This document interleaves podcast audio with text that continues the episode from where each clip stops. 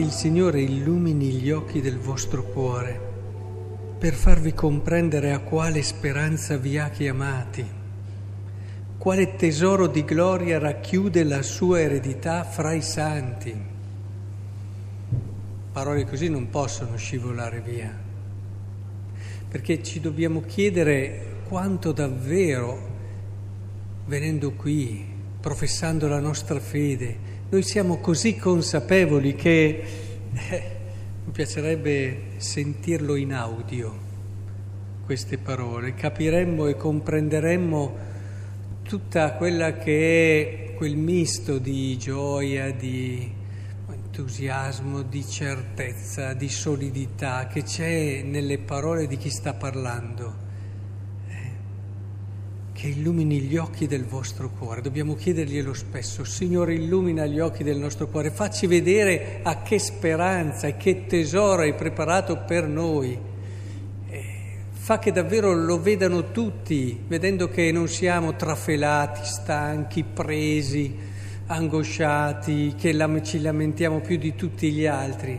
La prima testimonianza passa di qui passa da degli occhi che, avendo nel cuore la certezza di questo tesoro, pur nelle difficoltà, pur nella fatica, hanno negli occhi una luce che è carica di questa speranza. In fondo come cristiani, non so, mi sembra che rischiamo di prendere solo la parte, a volte ci si deve comportare bene, guardiamo gli altri se non si comportano bene, cerchiamo di essere onesti, eh, ci vuole certo, ma dimentichiamo ciò da cui scaturisce questo. Il cristiano ha questa reale promessa nel cuore e quello che ci dice la liturgia di oggi, in fondo, eh, ci aiuta ad entrare meglio in questa verità, perché se la creazione ci ha rivelato che tutto il mondo, l'universo è stato voluto e creato da Dio, ecco che l'inno di oggi di Giovanni, questo inizio del Vangelo di Giovanni, ci dice il perché, ci dice cosa c'era prima e di conseguenza da che cosa è nato, no? Questo, anche se quando si entra nel mondo dell'eternità parlare di prima e dopo è più del nostro mondo questo. E comunque ci dà uno spaccato, uno spaccato dove in principio, prima di noi, eh, prima che ci potesse essere qualsiasi cosa, cosa c'era? Eh, cosa c'era? C'era il caos, il nulla, che dopo allora arriva tutto dal caso. No, cosa c'era prima? Siamo frutti del caso? Eh, io vi guardo, siete frutti del caso? Come diceva quel biologo, quella onda che fa quel disegno sulla sabbia e poi arriva l'onda dopo che lo cancella. Siamo nati così per caso, no? Ma come si fa a pensare questo quando vedi l'uomo e guardi l'uomo? E lo guardi non con gli occhi del brontolone che vede solo le cose che non vanno, ma lo guardi con gli occhi del bambino che è pieno di meraviglia e di stupore, che non dimentica che ci sono anche le altre cose. Infatti l'adulto dovrebbe sempre mantenere qualcosa delle fasi che ha passato. Cioè se una persona cresce bene, mantiene sempre qualcosa della fase che ha passato, ad esempio lo stupore, la meraviglia del bambino, dovrebbero rimanere anche nel giovane. E nell'adulto dovrebbe rimanere, oltre che questo stupore e meraviglia, certamente con più maturità, con più esperienza, con più concretezza, ma non perderlo del tutto, come non dovrebbe perdere l'entusiasmo e l'idealismo del giovane, l'idealità, diciamo bene, anche se a volte nei giovani d'oggi si vede anche molta più eh, rassegnazione, nel senso di una tristezza un po' passiva e vuota, anche se rimane nel loro DNA e lo vedo in tante occasioni, questo slancio verso le cose grandi e verso le cose belle. Ecco, l'adulto dovrebbe mantenere parti di queste cose mettendole insieme a quel patrimonio di esperienza e di maturità che gli anni gli hanno donato. E quindi in principio c'era il verbo e il verbo era presso Dio e il verbo era Dio. E, e là c'era qualcosa di meraviglioso, c'era quello che tutti noi sogniamo, la comunione e l'amore. Come si dice, c'era la danza dell'amore.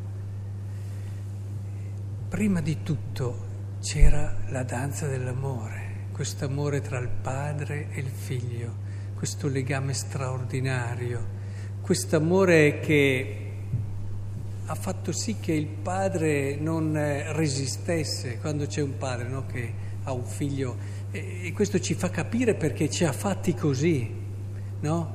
Ci ha fatti così perché ognuno di noi, il mondo stesso, se lo sappiamo leggere, se illumina gli occhi della nostra mente, ci parla di lui, perché come un padre meraviglioso ha voluto fare questa cosa del figlio, no? Quante volte un padre, beh, faccio queste cose per te, costruisco questa cosa per te, la faccio perché ci sia... Bene, guardando il figlio ha detto faccio un mondo a tua somiglianza, ma che stupendo faccio tutto l'universo dove c'è qualcosa che faccia vedere, che mostri quanto sei bello, quanto sei eh, straordinario in tutto ciò che sei. E il mondo è questo. Come si fa a parlare male del mondo? Il mondo è questo nell'intenzione di Dio. Certo, il peccato ha fatto la sua parte, ma noi non dobbiamo perdere quello che è il mondo. E infatti usare il, il termine logos, che è usato qui da Giovanni, indica proprio, logos è un termine che mette insieme tanti significati, e poi tradotto in latino con verbum, ma però è certo parola, ma c'è questo, questo taglio più verso il creare comunione, creare relazione e anche addirittura c'è un risvolto in Logos che dice eh, fondamento, eh, progetto, insomma, questa, questa costruire, no? E, e, vede nel Logos tutto questo, no? ciò che è fondamento, ciò che crea comunione, ciò che vive nella comunione e che dona comunione. Perché? Perché prima di tutto c'era la comunione. All'inizio di tutto c'era questa danza dell'amore, come abbiamo detto. Ed è nata da lì il mondo, è nato da lì il mondo, se no non nasce niente. Quando è che hai voglia di fare qualcosa che diventi intraprendente? Quando sei carico di qualcosa di bello nel cuore, quando ti senti, ah, ti diventi produttivo, diventi creativo. Quando invece non hai questo, sei passivo e non hai voglia di intraprendere nessuna avventura. E, ed è chiaro che allora in questa prospettiva eh, comprendiamo anche le parole della lettera agli Efesini, che ci dice in lui ci hai scelti. Immaginate il padre che vede lui, in lui ci hai scelti. Noi siamo stati scelti attraverso questo amore, ma anche pensate come Dio ha voluto che noi nascessimo dall'amore. Anche questo ci parla di Dio che un bambino nasca dall'incontro di due persone e dal loro dono d'amore ci parla di Dio, ci fa intuire qualcosa di che cosa è stato all'inizio, perché noi siamo nati da questo. Eh, ma tutto nel mondo, se cominciamo a guardarlo con gli occhi giusti, ci parla di questa bellezza. E dice, ci hai scelti prima della creazione del mondo per essere santi e immacolati di fronte a Lui nella carità, predestinandoci a essere per Lui figli adottivi, mediante Gesù. Beh, pensate, ci ha voluti bene, così bello, bene, quando uno desidera allargare, ho un figlio così stupendo, ma ne desidero degli altri. È, è normale questo. E noi siamo diventati figli adottivi suoi, se crediamo. Ora, in questa prospettiva capite bene che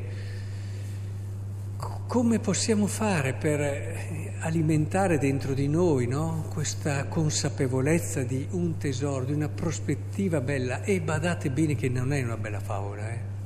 Eh, se pensate che sia una bella favola, non è il caso di venire neanche a messa, ma non è una bella favola, è ciò su cui noi abbiamo fondato tutta la nostra esistenza e tutta la nostra vita, perché siamo certi che questo è il modo giusto di vedere la vita, ma questo riguarda anche la nostra storia, questo riguarda anche la nostra concreta vita.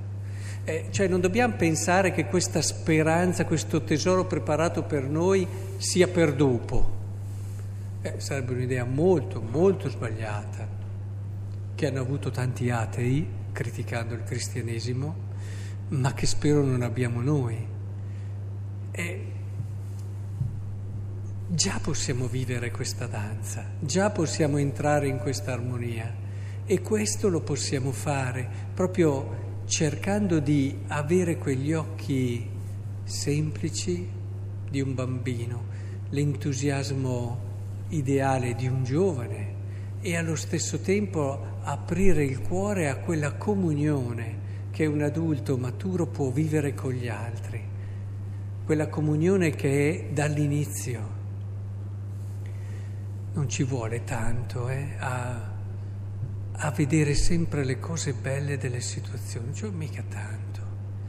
Se siamo abituati purtroppo eh, ci metteremo un po', ma lasciate che il Signore apra il vostro cuore a questo.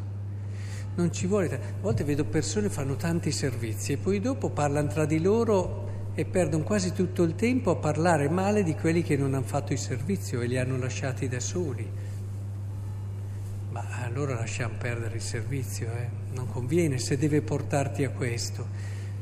Sei, siamo in pochi? Bene. Siamo sempre i soliti? Bene, va pazienza. Però ringraziamo Dio di esserci e di aver avuto il dono di poterlo servire, di poter aver avuto l'opportunità di sperimentare cosa voglia dire dare qualcosa di sé, donare qualcosa di sé agli altri e preghiamo per chi non c'è perché sta perdendo la parte più bella della vita. E entriamo in questa armonia, in questo equilibrio e allora vi accorgerete che quel tesoro che il Signore ha preparato per noi è un qualcosa che già si comincia chiaro, avrà un suo compimento, ci sarà qualcosa, ma già nella grazia lo cominciamo a vivere. Io penso davvero che l'annuncio cristiano dovrà sempre più passare dagli occhi luminosi dei cristiani più che dalle loro parole.